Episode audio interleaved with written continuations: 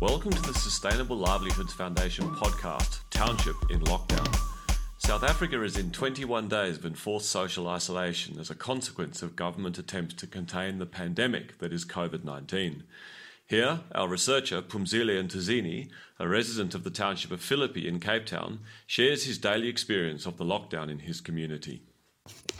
molweni molweni molweni bahlali molweni siselapha ndiselapha phofu kule Philippi sivalelekile apha. Oko ke sasivalelwe kulaa suku lokuqala ukuzofika ngokweleshumi usuku.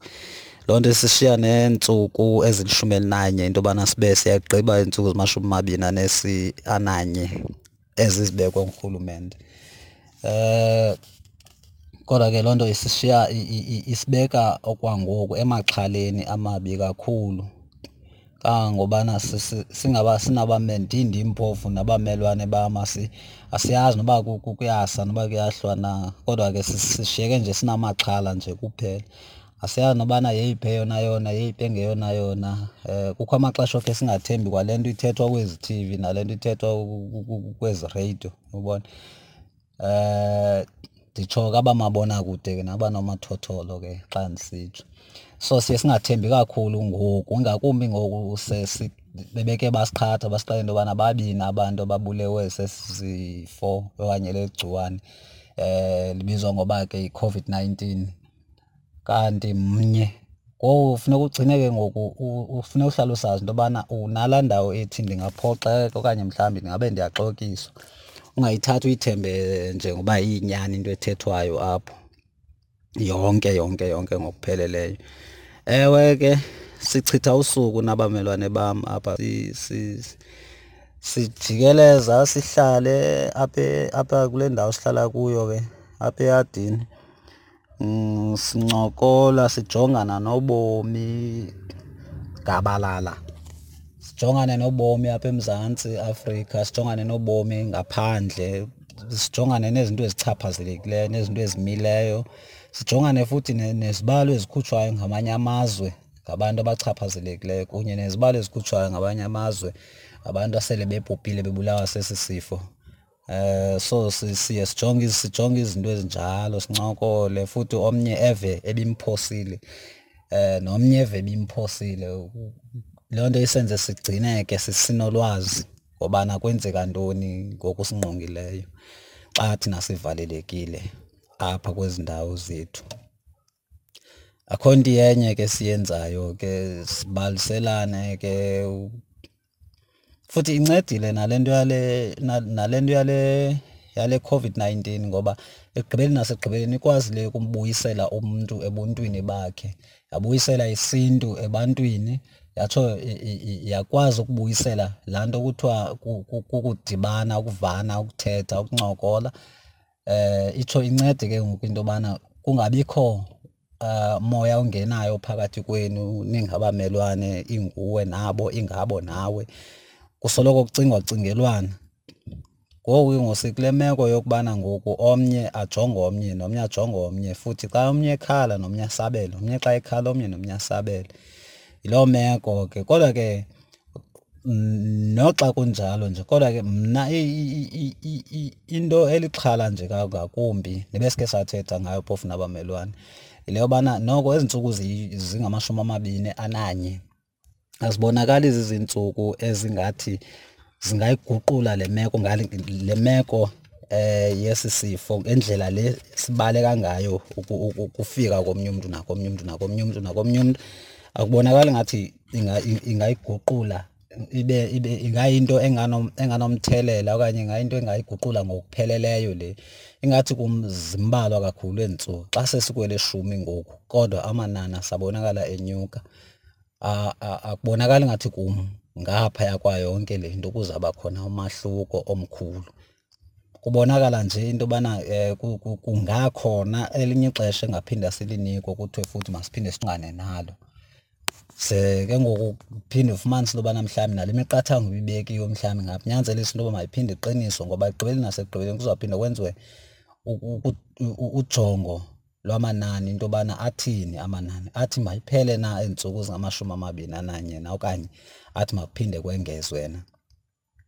Futhi ke uba ngaba ke kuthiwa mayiphele makuphele ukukuvaleleka kube kungekho tshintsho. Loo nto iyothetha ukuthi ke bekudlalwa nje kwasekuqaleni. Ukuba kuyaqhutyelekwa futhi kwengezwa ama elinye ixesha loo nto izothetha ukuthi abanye abantu basazawuqhubeleka besokola ngale ndlela asokola ngayo okanye ngaphezulu kwale ndlela abasokola ngayo.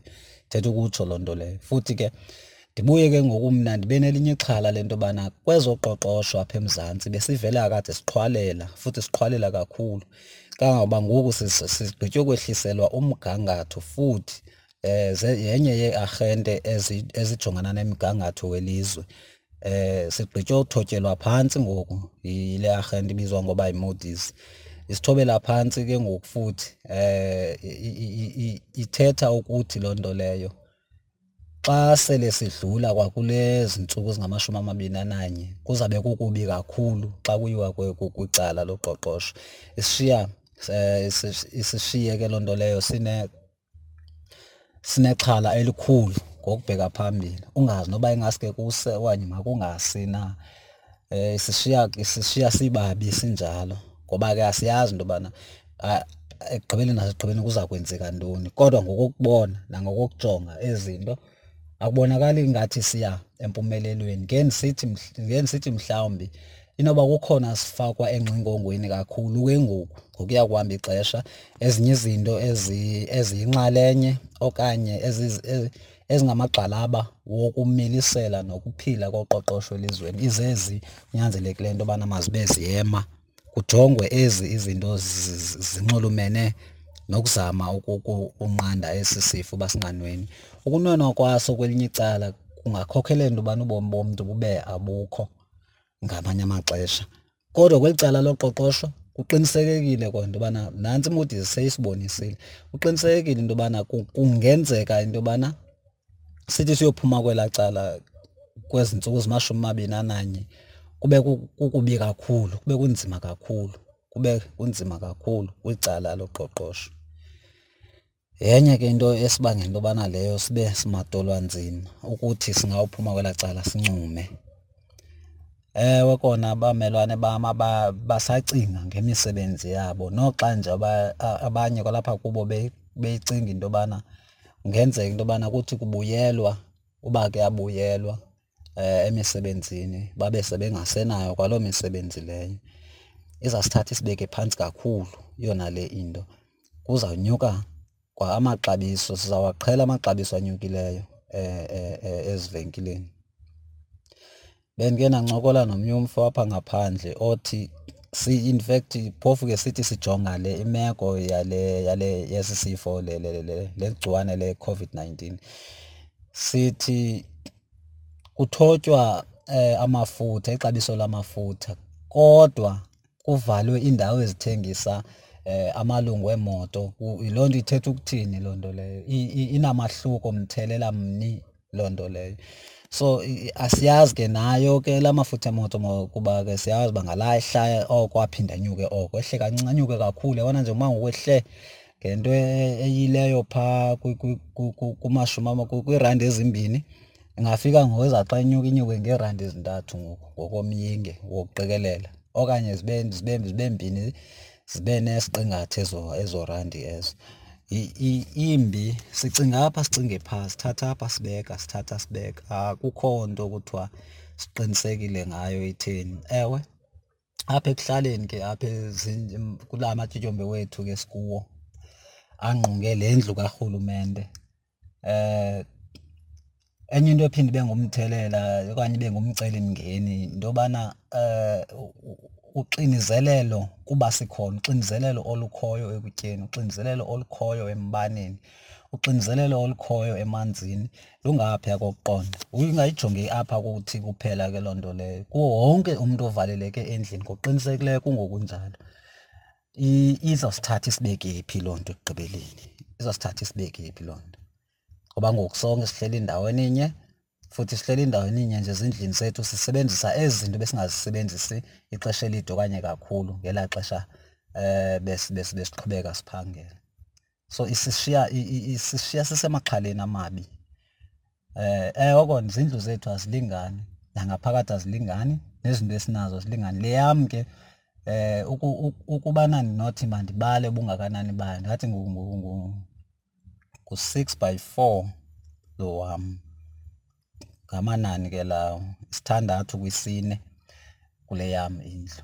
Eh eh inayo inazo ke izinto ezifana nekhabhathi izikhenkcezisi itafile eh iwardrobe nebhedi apha phantsi yenziwe futhi nasemadongeni nje yenziwa kakuhle yafakwa le nto kuthiwa isilingi eh ya yenziwe kodwa ke not hayi zonke izindlu ziyafana.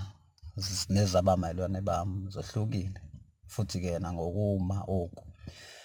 Eh kwicala lokutya kona isengumcelimngeni into ocinga ngako kona. Eh kusafuneka nam ndiphumile ndihambe ndiyokuthenga ndogqiba ukukuthenga ndikwengeze koku ndinako. Emveni koba ndikwengezile ndazi ke into yobana ndizawujongana ke ngoku namaqhinga okukupheka.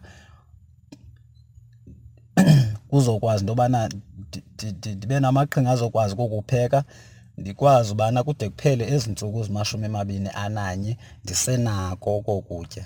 Ewe sesiphantse safika ngoku kwisiqingatha. Eh siselo suku olunye sibe kwisiqingatha okanye ihafu yosuku olunye sibe kwisiqingatha sazo ezintsuku zibekwe ngurhulumente. Kodwa ke eh kufuneka ndiqabele ngapha kweentsuku zingamashumi amabini ananye uba ndenze njani? Andazi okwangoku kodwa funeka ndenzile.